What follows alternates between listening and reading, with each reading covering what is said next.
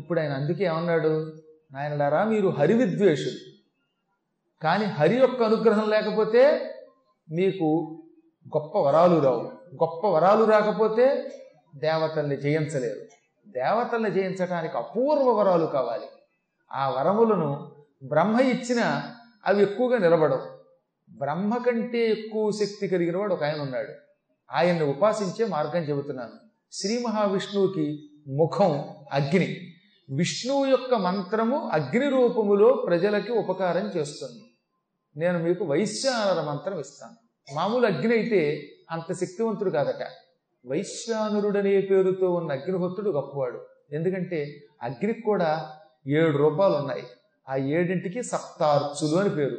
అందులో వైశ్యానరుడని ఒక రూపం ఉన్నది. ఈ వైశ్యానర రూపం విష్ణు రూపం. మీకు ఎలాగా అంటే భగవద్గీతలో చెప్పాడు, అహం వైశ్యానరో భూత్వా ప్రాణినాం దేహమాశ్రిత అని చెప్పుకున్నాడు ఆయన. నేను వైశ్యానరుడనే పేరుతో ప్రాణుల శరీరంలో ఉన్నాను. ఈ వైశ్యానరుడికి విష్ణువుకి తేడా లేదు. ఆ వైశ్యానర మంత్రం మీకు ఇస్తాను, మీరు అది చేస్తే అగ్ని రూపంలో ఉన్న విష్ణువు మీకు దర్శనమిస్తాడు, మీరు ఏమడిగితే అది ఇస్తాడు. దేవతల చేతిలో మరణము లేని కుమారుడు కావాలని కోరుకోండి, ఆయన ఇస్తాడు. ఆ శక్తితో మీరు కుమారుణ్ణి కానీ ఆ కుమారుడి ద్వారా దేవతల్ని జయించండి అని ఉపదేశం చేశాడు శుక్రుడు. వీళ్ళు ఆ మంత్రాన్ని స్వీకరించి హిమాలయ పర్వతాలకు వచ్చారు. అందులో రంభుడు ఏం చేశాట, తన చుట్టూత, తన శరీరము చుట్టూత 5 అగ్నికుండములు పెట్టుకున్నాడు. అంటే 5 అగ్నులు పేర్చుకున్నాడు. ఈ 5 అగ్నులు చుట్టూత పెద్ద పెద్ద కుండాలలో వెలిగించి మధ్యలో కూర్చున్నట్ట. భయంకరమైన అగ్నిజ్వాలలు దబ దబ దబ పైకి లేచిపోతున్నటువంటి అగ్నిజ్వాలల చుట్టూతా పెట్టుకుని తపస్సు చేయడం చాలా కష్టం. అయినా వాడు మొండాడు కనుక చుట్టూ 5 అగ్నులు పేర్చుకుని 5 అగ్నుల మధ్యంలో తపస్సు మొదలెట్టాడు. వైశ్యానర మంత్ర జపం మొదలెట్టాడు. వీడి పేరు రంభుడు, పెద్దవాడి పేరు. వీడి తమ్ముడు కరంభుడు ఏం చేశాడు, అన్నయ్య నువ్వు అగ్ని మధ్యలో ఉండి జపం చేస్తున్నావు, నేను నీళ్ల మధ్యలో ఉండి తపస్సు చేస్తాను, జల మధ్యంలో ఉంటాను, ఇద్దరిలో ఎవరో ఒకరికి ఆ భగవంతుడు అగ్ని తొందరగా ప్రత్యక్షం అవుతాడు, ఇద్దరిలో ఎవరికి ప్రత్యక్షమైనా పర్వాలేదు, ఇద్దరికి ప్రత్యక్షం అయితే ఇంకా మంచిది అని ఏం చేశాడు వీడు, కేదారంలో కంఠం వరకు మందాకినీ జలంలో నిలబడి తపస్సు చేశాడు. కంఠం వరకు, కేదారం వంటి చలి ప్రాంతంలో, భయంకర ప్రాంతంలో పీక వరకు నీళ్లలో నిలబడి తపస్సు చేయటం అంటే అది మాటలు కాదు. ఒక్క శకరు కనుక మందాకినిలో కేదారంలో ఉంటే శరీరం స్తంభిస్తుంది. బదరి, కేదారం ఇటువంటి ప్రాంతాల్లో చలి ఎలా ఉంటుంది వెళ్ళిన వాళ్ళకి తెలుస్తుంది. ఆ చలిలో ఒకసారి నీళ్లలో అడుగుపెట్టి వెళ్ళి పైకి వచ్చేలోపే వీడి శరీరం అంతా బిగుసుకుపోతుంది. అటువంటిది వాడు కంఠం వరకు అలా ఉండిపోయాట, కదలకుండా వైశ్యానర మంత్రం చేశాట. దానికి చాలా సాధన కావాలి. వాడు బండాడు, రాక్షసుడు, పైగా అన్నిటికీ మించి వాళ్ళ గురువు గారు వీడికి అంత తేలిగ్గా శరీరం పాడవకుండా ఉండడానికి కావలసిన శక్తులు ఇచ్చాడు. ఒక ముక్కలో చెప్పాలంటే ఆ చల్లని నీటిలో ఉండి వాడు తపస్సు చేయడానికి మూల కారణం వాళ్ళ గురువు శుక్రాచార్యుడు. శుక్రుడు అనుగ్రహం లేకపోతే వీళ్ళంతా ఎప్పుడో నాశనం అయిపోయేవారు. గురు కటాక్షంతో అగ్ని మధ్యలో ఉండి వీడు కాలిపోవడం లేదు, వాడు జల మధ్యంలో ఉండి స్తంభించడం లేదు. ఇద్దరు 1 సంవత్సర కాలం పాటు ఓం వైశ్యానరాయ నమః అంటూ జపం చేయడం మొదలుపెట్టారు. ఇది ఇంద్రుడికి తెలిసింది. వీళ్ళిద్దరూ మొండివాళ్ళు, బండవాళ్ళు, పట్టుదల కలిగిన వాళ్ళు, కఠోర దీక్షతో అగ్ని కోసం తపస్సు చేస్తున్నారు. సామాన్య అగ్నిహోత్రుడైతే నేను పట్టించుకోను, విష్ణుస్వరూపమైన అగ్నిని ధ్యానం చేస్తున్నారు. ఇప్పుడు ఆ వైశ్యానరుడు ప్రత్యక్షం అవుతాడు, వీళ్ళకి వరం ఇస్తాడు. వరం ఇచ్చాడా, ఇక వీళ్ళు విజృంభిస్తారు, మాంతం చూస్తారు.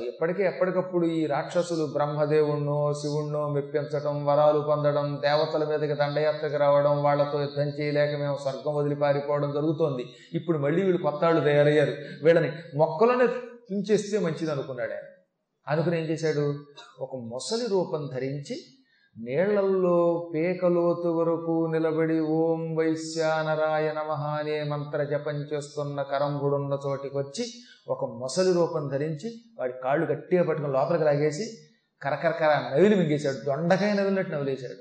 మంచి లేత మొక్కజొన్న పొడి తినేశాడు. మొసలి రూపంలో వాడిని తినేశాట, భక్షించాడు. ఒడ్డు మీద ఉన్న రంభుడు ప్రతిరోజు సాయంకాలం పూట తమ్ముడు అని ఒడ్డుకు పిలిచి ఆ తర్వాత వాడి చేత సంధ్యావందనం చేయించి మళ్ళీ నీళ్లలోకి పంపుతాడు. అది సాయం సంధ్యా సమయం. అందుకని తమ్ముడి కోసం చూశాడు. తమ్ముడు నీళ్లలో బుడుంగు బుడుంగును మురుగుతున్నాడు తప్ప పైకి తేలడం లేదు. క్రమంగా రక్తం నీళ్లలో తేలింది.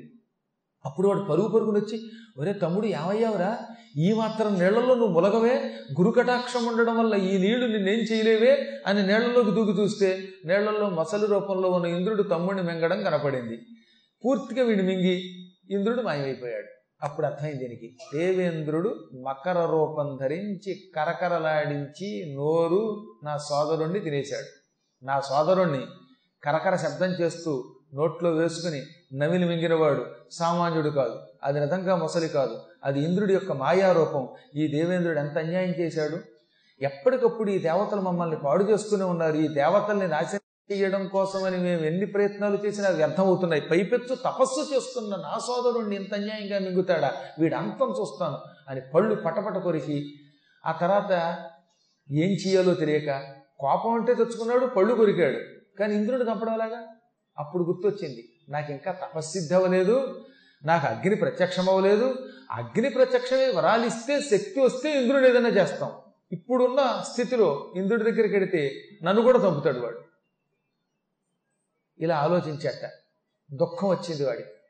ఇక నేను తపస్సు చేయలేను, తమ్ముడా పోయాడు, నేను ఇంద్రుణ్ణి చంపి పగ తీర్చుకోలేను, తపస్సు చేయడానికి నా మనస్సు అంగీకరించటం లేదు, తమ్ముడు పోయిన ఆవేదన నా మనస్సుని పట్టి పిండిస్తోంది, ఇంకెందుకు నేను చస్తే వదిలిపోతుంది అనుకుని వెంటనే ఏం చేశాడు, ఆ పంచాకుల మధ్యలో కూర్చొని తపస్సు చేసుకుంటున్నవాడు ఈ తలని ఈ పైనున్న జుట్టుని ఎడం చేత్తో పట్టుకున్నాడు, కుడి చేత్తో కత్తి తీసుకున్నాడు, తన జుట్టు తానే ఎడం చేత్తో పట్టుకుని కుడి చేత్తో కత్తి తీసుకుని ఒక్క దెబ్బకి నా తల నరుక్కుని ఇందులో వేసేస్తాను, అగ్నిహోత్ర నా శిరస్సుని అగ్నికి ఆహుతిస్తున్నాను సేకరించు, కాకపోతే తల నరుక్కున్నాక పొరపాటున నా చేత్తో నా తల అగ్నిగుండంలో వేయలేకపోతే నువ్వే దగ్గరకు వచ్చి ఈ తలని కాల్చి ఆహారంగా స్వీకరించు, ఎందుకంటే చచ్చినవాడు తల నరుక్కున్నాక ఈ తల అందులో పడుతుందో లేదో యజ్ఞగుండంలో, అప్పుడు నువ్వే నా తలని ఆహుతిగా స్వీకరించు అని పలికి తల నరుక్కోబోతూ ఉండగా అగ్నిహోత్రుడు అగ్నిగుండంలోంచి ప్రత్యక్షమై కుడి చేయి గట్టిగా పట్టుకుని, ఏం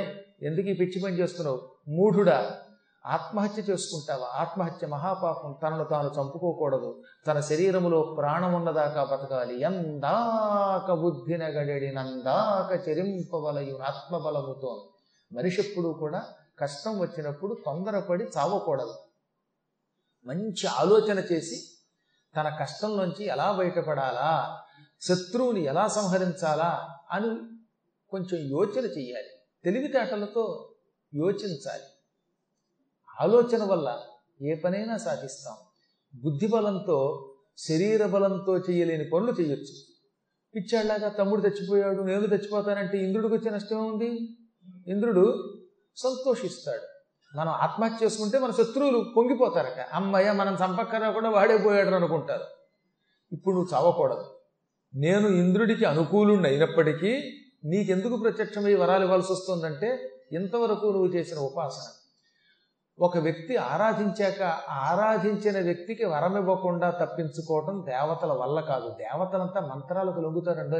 ఇక్కడ ఆ మాటే చెప్పాడు అగ్నిహోత్రుడు, నీ మంత్రం నన్ను వశపరుచుకుంది, నేను నీ దగ్గరకు వచ్చాను, వరం ఇవ్వకుండా నేను వెళ్ళకూడదు, వెడితే అది నా దోషం అవుతుంది, అందుకే ఏం కావాలో కోరుకో ఆ వరం ఇస్తాను, చావకు, నీకు కావలసిన వరం కోరుకో, ఇంతవరకు నువ్వు చేసిన జపం చాలే, ఆ జపశక్తికి మెచ్చుకుని నీకు వరం ఇస్తాను నాయన అనగానే వాడు అమ్మయ్యా అని శోకం విరమించుకుని ఆత్మహత్యమని, అసలు మేమిద్దరం అన్నదమ్ములు ఎందుకు తపస్సు చేస్తున్నాం, అగ్నిహోత్రుడవైన నిన్ను ప్రత్యక్షం చేసుకుని ఒక గొప్ప సంతానం పొందడానికి, తమ్ముడు ఎలాగో పోయాడు, ఇప్పుడు ఆ తమ్ముడు చావుకి ప్రతీకారం తీర్చుకునే కొడుకు ఒకడు నాకు కావాలి, నువ్వేం చేస్తావో తెలియదు, నాకు ఒక అద్భుతమైన శక్తిని ప్రసాదించు, ఆ శక్తి వల్ల నాకు కొడుకు పుట్టాలి, ఆ కొడుకు దేవతలకి దానవులకి అజేయుడిగా ఉండాలి, ఈ ప్రపంచంలో ఏ ప్రాణి వాడిని చంపడానికి వీల్లేదు, అంత తేలికగా మరణం లేని ఒక పుత్రుని ప్రసాదించమనగానే సాధారణ జీవులలో చావు లేని కొడుకు నీకు ఇస్తాను, ఒక్కొడుకుని కాదు ఇద్దరిని ఇస్తున్నాను, నీ తపశ్శక్తికి మెచ్చాను, నువ్వు నన్ను వరం కోరేటప్పుడు నీ తమ్ముడిని కూడా మనస్సులో పెట్టుకుని బెంగ పెట్టుకున్నావు, అందువల్ల నేను ఇటు నీ తమ్ముడికి నీకు కూడా పనికొచ్చేలాగా నీ తమ్ముడి ఆత్మ నీ ఆత్మ రెండింటినీ కలగాపులగం చేసి నీకు ఒక కవల పిల్లల్ని ఇస్తాను, నువ్వు తపస్సు మానేసి నీకు తోచిన చోటికి వెళ్ళు, దారిలో ఎవరైనా అందగత్తె కంటికి నచ్చిన వాళ్ళు కనబడితే వాళ్ళని వరించు. కానీ ఒకటి గుర్తుపెట్టుకో, పవిత్ర స్త్రీని వరించావంటే నీకు మంచి కొడుకులు పుడతారు, వాళ్ళు కొంచెం సద్బుద్ధి వస్తుంది, దేవతల్ని జయించాక లోకములకు మాత్రం వాళ్ళు హాని చెయ్యరు, లోకములకు హాని చెయ్యకుండా ఉపకారం చేస్తారు. అప్పుడు ఏమవుతుంది, కేవలం దేవతలకే హాని చేసి తక్కిన లోకములన్నిటికీ ఉపకారం చేసిన కారణం చేత వాళ్ళని శ్రీహరి సంహరించడం. అలా కాకుండా నువ్వు నీచ స్త్రీని వరించావనుకో, వరించకూడని వాళ్ళని వరించావనుకో, అప్పుడు నీకు దేవతలకే కాక సమస్త లోకాలకి హాని చేసి కొడుకులు పుడతారు. అప్పుడు త్రిమూర్తులకు ఆగ్రహం కలుగుతుంది. కలిగిందా? ఆ కుర్రాళ్ళని చంపే పథకం ఆలోచిస్తారు. తర్వాత నీ ఇష్టం, కాబట్టి నువ్వు ఇక్కడి నుంచి వెళ్ళు, వెళ్ళి ఏదో ఒక స్త్రీని వివాహం చేసుకో, గృహస్థాశ్రమంలో ప్రవేశించు. గృహస్థాశ్రమం చాలా గొప్పది, సక్రమంగా సంతానం పొందడానికి పవిత్రమైన కార్యక్రమాలు చేయటానికి అది ఉపయోగపడుతుందని చెప్పాడు అగ్నిహోత్రుడు. అగ్ని అలా చెప్పగానే ఈయన సంతోషించి ఆయనకు నమస్కరించి అక్కడి నుంచి బయలుదేరాడు. అగ్ని అదృశ్యుడైపోయాడు. ఇప్పుడు ఈయన బయలుదేరి అగ్నిహోత్రుడు చెప్పినట్టుగా నాకు పిల్లలు ఇద్దరు పుట్టాలి, పుట్టాలంటే నాకు భార్య కావాలి, ఎటువంటి ఆవిడ్ని వరిద్దాం అనుకుంటూ బయలుదేరాడు.